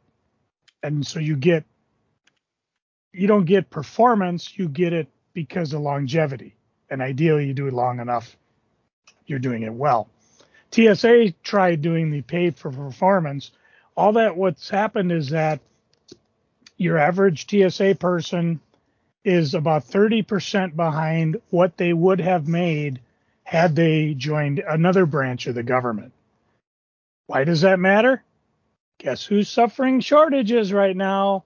Yep, all that time TSA spent firing people, like they tried me because of medical malfeasance. Uh, all the people that are coming in now and realizing, geez, for 25 bucks an hour, I can go somewhere else and get less BS and not deal with crabby passengers or whatever. Guys like me who have been there 20 years, we're like, got nowhere else to go. Well, actually, I got my retirement, which the countdown clock starts on my birthday, February 6th. Four more years to go. Four more years. Four more years. Hey, I kind of like the sound of that. Anyways, so TSA has been authorized to give everybody a raise upwards of 30%. Does it mean I'm getting 30%? Does it mean I'm going to stay there till I'm 70? Not really. Probably the person who just got hired will get a big 30%. Or someone like a friend of mine who I'm trying to get to uh, do a thing about her podcast so we can advertise it she'll get 30% because she's been in the same position for 20 years. I, however, have been promoted, I've been demoted.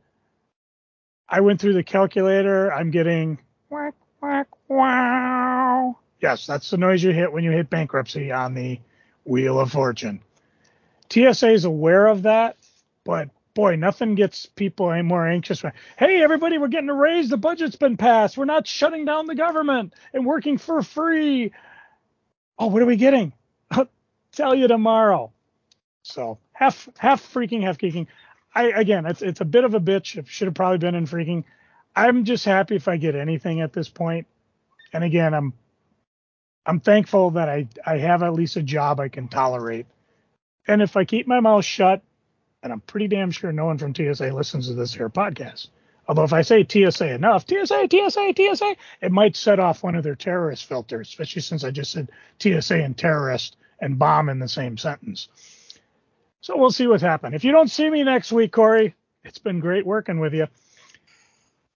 Speaking of fun stuff, I did stop by the source, and apparently on their customer appreciation day, they knocked down all their clearance books to a buck. I can't even tell. It's not as crazy as that Black Friday sale we went two years ago. We walked in and we left with grocery bags full of bucks. I mean, I think I got like $200, maybe $300 in graphic novels that I'm still going through. I did pick up one that caught my attention. Again, as I read them, I'll let you know about. But this was a novel called Gail or Timeless. Gail Carriger, Timeless. Or is Gail Carriger the one who wrote it? Must be her. Gail Carriger wrote it. Timeless, a Parasol Protectorate novel. And it basically involves integrating werewolves into London high society, living in a vampire's second best closet, and coping with precocious toddler who is prone to turning supernatural willy nilly. Um, and then she receives a summon that cannot be ignored with husband, child, and tons, Tunstells in tow. She boards a steamer to cross the Mediterranean to Egypt, which may hold more mysteries than the indomitable Lady Maccon can handle. What does the vampire queen of Alexandria Hive really want from her? Why is the Godbreaker plague suddenly expanding? How is Ivy Tunstell suddenly becoming the most popular actress in all of the British Empire? And apparently, this is a series, The Parasol Protectorate. It's a comedy of manners set in Victoria under London, full of werewolves, vampires, whatever. Sounded interesting. I don't mind coming in the last chapter. Kickstarter wise, I've talked in the past about Geek Girl, which was a book, comic book series I ran across by Sam Johnson. I initially ordered it from him, and then I lost track because he went to Kickstarter. And next thing I know, he's soliciting for issue 11, and the last one I have is issue two. And yeah, they have digitals, but I'm haven't jumped on the digital bandwagon yet. But he did have an offering where he was soliciting Geek Girl Volume 3 on Facebook, and he had volumes 1 and 2 together. So I was able to catch up real fast. And I believe you, can go to his website, his Facebook page. Hang on a second, let me take one of these. Excuse me while I whip this out. Let's see if he actually has a website on the back of his thing. I mean, he might even be on Indigo. Um, www.markosia.com. M A R K O S I A.com. So I've enjoyed the first issues I've read of this, and I'm really, really happy to get the rest. I mentioned I stopped at a the uh, Drury Lane up in Grand Marais at 12 Wisconsin Street, right downtown. And I always look for something to buy. And I did buy a book that my daughter was like, "Oh my gosh, I can't believe you picked that. I was going to buy it for you." This is How You Lose the Time War by Max Gladstone. Uh, I'm not going to read, tell you about it, but it just, I, oh, hell with that. I'll just read the back. In the ashes of a dying world, Red finds a letter marked burn before reading. So begins an unlikely correspondence between two rival agents in a war that stretches through the vast reaches of time and space. You already got me right there and it goes to red belongs to an agency, a post singularity techno techno opia. Blue belongs to the garden, a single vast consciousness embedded in all organic matter. Their pasts are bloody, their futures mutually exclusive. They have nothing in common save that they're the best and they're alone. Now, what began as a battlefield boast grows into a dangerous game. One, both red and blue are determined to win because winning is what you do in a war, isn't it? So, I'm just uh, I can't believe my daughter was freaking like I can't believe you bought that. And it's like well, I was sitting on its spine. How you lose the time war? Anything with time in it, I love. I did buy a book called The Most Important Comic Book on Earth: Stories to Save the World, published by DK. And I was just kind of looking at it. It was expensive because I'm buying it at full price. But then I'm looking, okay, let's see, who's it? Ricky Gervais? Hmm. Warren Pease, Peter Gabriel, Robert Kirkman. Ah, there's a name I recognize. Alan Moore. Sold. Yoko Ono. And it's basically a graphic novel anthology full of cartoons and, you know, how to do a victory garden and a lot of websites to try to save the earth. It supports Greenpeace, World Land Trust, Wildlife Trust, Born Free Reserva, Rewilding Europe, and Rewild. And just looking at some of the other names, see if I recognize any of them. Jeff Lemire, Brian Azzarello. Oh, speaking of Brian Azzarello, I did do when my well, one of the big fun things I did over the holiday, my lovely daughter Dana came back for a week. Her and her husband stayed downtown St. Paul. We visited them for a little bit. Husband. Well, they might as well be. Okay. Okay. I was going to have you edit that, but Dana doesn't listen to the show.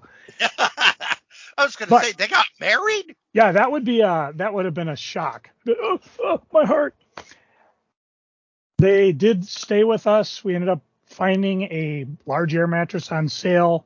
So it was me and Chris in one room, Holly upstairs when she wasn't with her boyfriend, and then they just stayed on the mat. She got here before that bitter ass cold blizzard wind that froze all of us during Christmas. She left and got to Reno before that snowstorm that's now blowing across us buried Reno. Well, not really. They got three inches of snow. Dana says they don't know how to drive in it, and by the next day it was melting because temperatures are already in the 50s. In the in the mountains though, they're still digging out, and the skiing is probably choice. So I was pretty happy uh, that she visited, that she was able to do that. But we went and we we ended up going to well, it was kind of one of the things we never quite sure when they were going to be there, but one day Dana took off with to go see her friend, and I asked Zach, her boyfriend, know, let's go geeking. Know, he went with me. We went to go grab something to eat, and then we were looking because they were getting together to go to uh, a party, and we had like an hour to go. And I'm like, well, I don't think we can get to the source because it's 20 minutes there, 20 minutes back, and I'm not going to just go to the source for 10 minutes. It's a half price. He was, I'm down for half price. So while I was there, I found volumes three, four, and five of 100 Bullets hardcover. So I have that now. All of my collection. Brian is, ah, I can't even say the name anymore. Brian Azzarello. Azzarello. And I'm going to look up the artist. Dun dun dun. Eduardo Risso. And I'm just flipping through. It looks like he did the whole thing with him. So these are the hardcover books, the whole series in five volumes. So I'm real excited to read that now. I was a little worried I might never get them because some of the out of print books were really expensive. And then I got another thing. Remember we talked about is it Z Z2 Comics? Yes. Oh, I got something from them. And I opened the box, and lo and behold, I see the songs of the Illustrated Al, Weird Al Yankovic, with a foreword by Emo Philips. Unfortunately, I didn't. I be, became aware of this after the signed ones were sold out. But they did give me a, I guess it's like a, a mat that you would put on your turntable.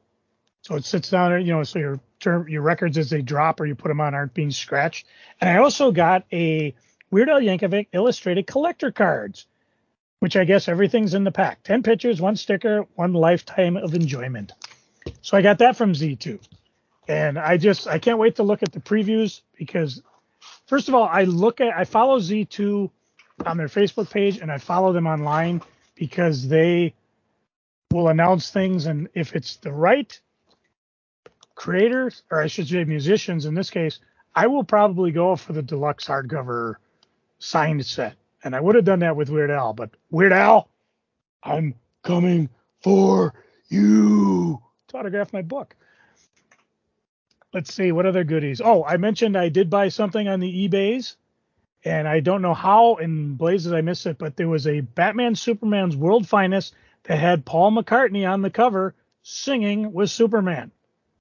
And you know I have a big Beatles collection. I bought it secondhand, so I paid a little bit more for it, and I went with a near mint one. But that's all I bought on the eBays.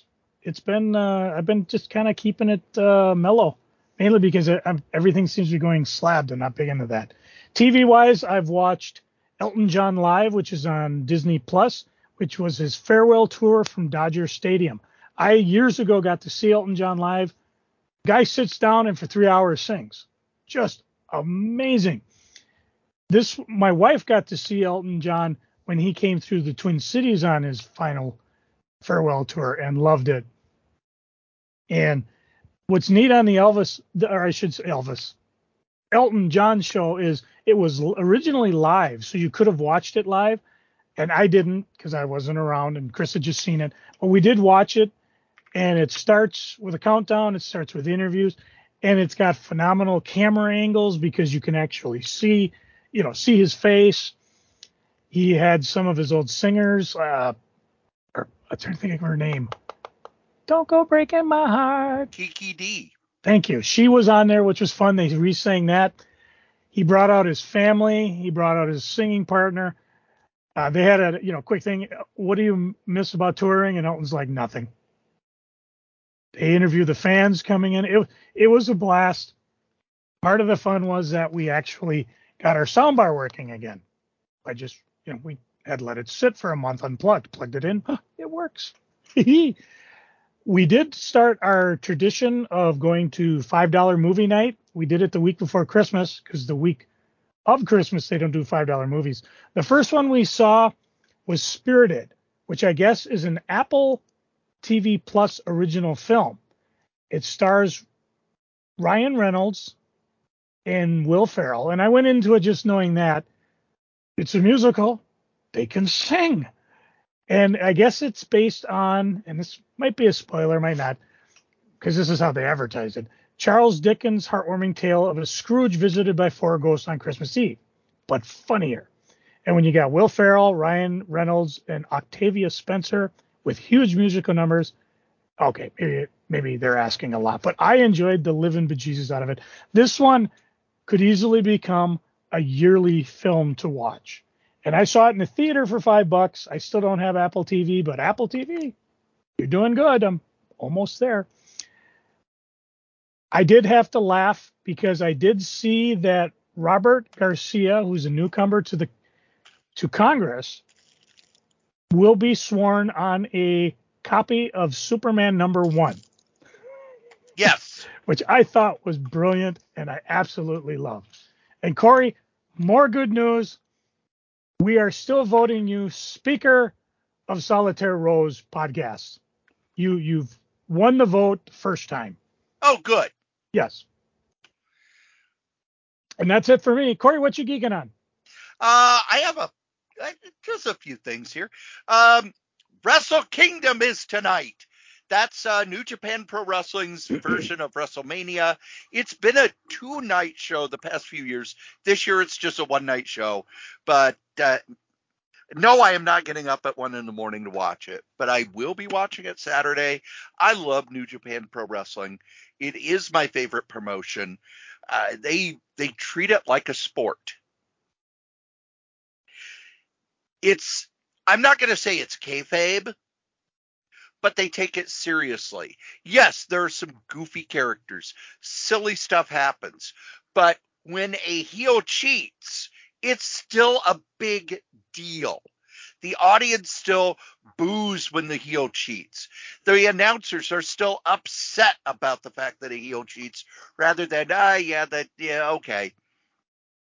Um, it's a very stiff style. It's based on mixed martial arts. Um, and one of the things about Japanese wrestling is the audience, like like the U.S. audience, has been smartened up to the business, but they still kind of believe that okay, yes, predetermined. They practice the moves. They go to school to learn this, but in order to win, you have to have the fighting spirit. So it's an odd way of looking at it, and it's every year it's just a spectacular show for wrestling. They don't have a lot of, you know, they have promos, but not a lot of them. And they rarely have promos in the ring. It's all backstage, you know, when they're being interviewed. Either you know after a match the the victor will come and they will talk to the press and that's kind of where they do their promos. It's a different presentation style. It's a more serious presentation style. I absolutely love new japan. I'm glad i had some time over the holidays to kind of get back into it because i haven't had time to watch it in a while. Next up the moon knight comic I have not talked about it in a long time, but the new Moon Knight comic is so damn good. Uh, let me pull up the recent issue so I can get you the creative. Moon Knight has his section of New York City and he protects it. The um, avatar of Khonshu, he protects travelers in the night. And they have built up that he's not the only person who does this. They've built up that um, they built a lot of stuff up around it. They brought vampires in because vampires are night creatures, and not all of them are his opponents. Some of them he is working with against basically vampires who are far worse. The writer is Jed MacKay, and they do have a series of different artists, but Jed is the one who's been writing it. Phenomenal, phenomenal book. Doesn't cross over a lot into other books, but they had Tigra appear. And for the first time in ages, Tigra was taken seriously. Most of the time, you know, and it's ever since Jim Shooter got his hands on her, where it's, oh yeah, she she acts like a cat, and you know she purrs and she eats mice and blah blah blah blah blah. No, she's a werewolf, and because because of what Shooter did when she was in the Avengers, no one has treated that character seriously for decades, and in two issues, Moon Knight made her scary again made her interesting, made her scary. It was just boom that quick. And that's one thing I like about what Marvel does now. They're not afraid to go, you know what? We've been using this character wrong. Let's go back to the roots and just ignore all the shitty stuff. The other book that I've really enjoyed lately is Creepshow. Creep Show is a horror anthology, just like the movie and the TV series. It's a horror anthology coming out from Image. It is as close to an EC comic as you're going to get nowadays. You know, they're not getting. One of the things that made EC great was the fact that they had a murderer's row the best people working in comics. You're not going to get that on a horror anthology anymore, but it's a really good horror anthology. The people behind it work really hard to get a good twist ending. There's usually two stories to an issue. And when the trade paperback comes out, I'll be recommending it because I'm absolutely loving this.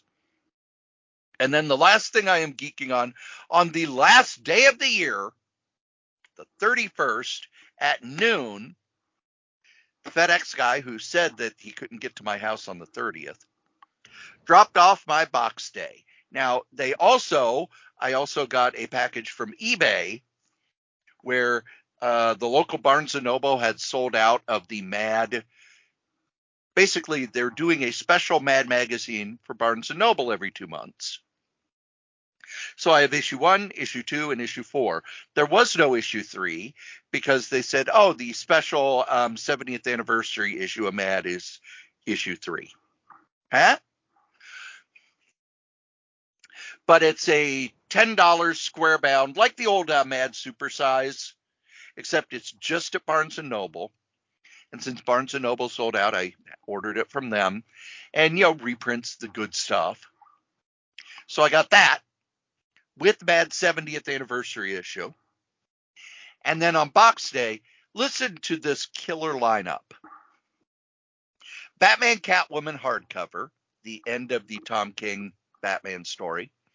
Books of Magic Omnibus Volume 3. You know, the first two did the Vertigo series. These are the series that came after the Books of Magic, like during wartime and all the mini series. Captain Marvel by Kelly Sue DeConnick Omnibus. Previews, of course. The book that I spent way too much time reading on New Year's Day. House of Mystery, the Bronze Age hardcover omnibus volume 3, which reprints all the 100 pagers and the first batch of the uh, dollar comics, which were 80 pagers, none of which I've ever read.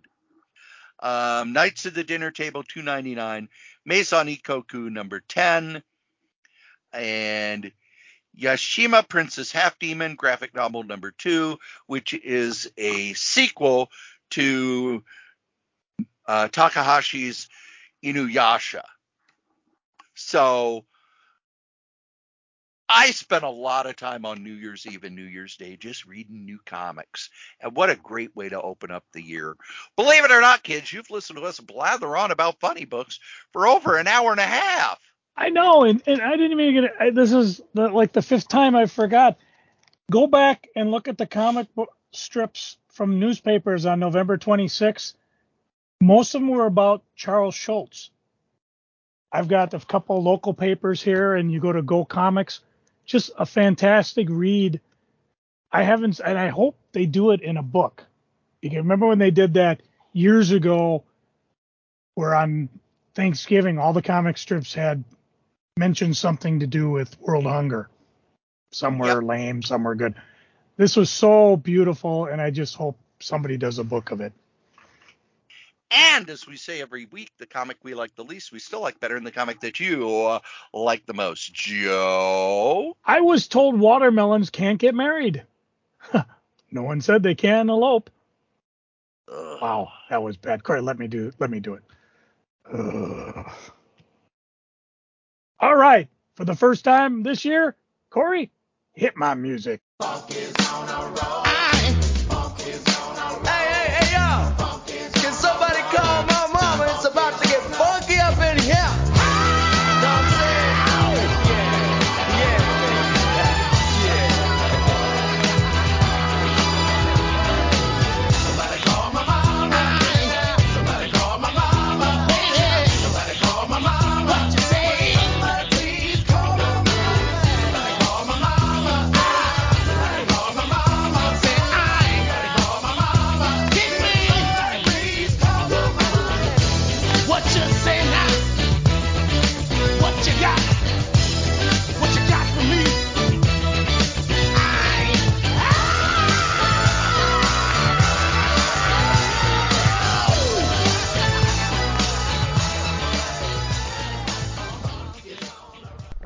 Done, bitches!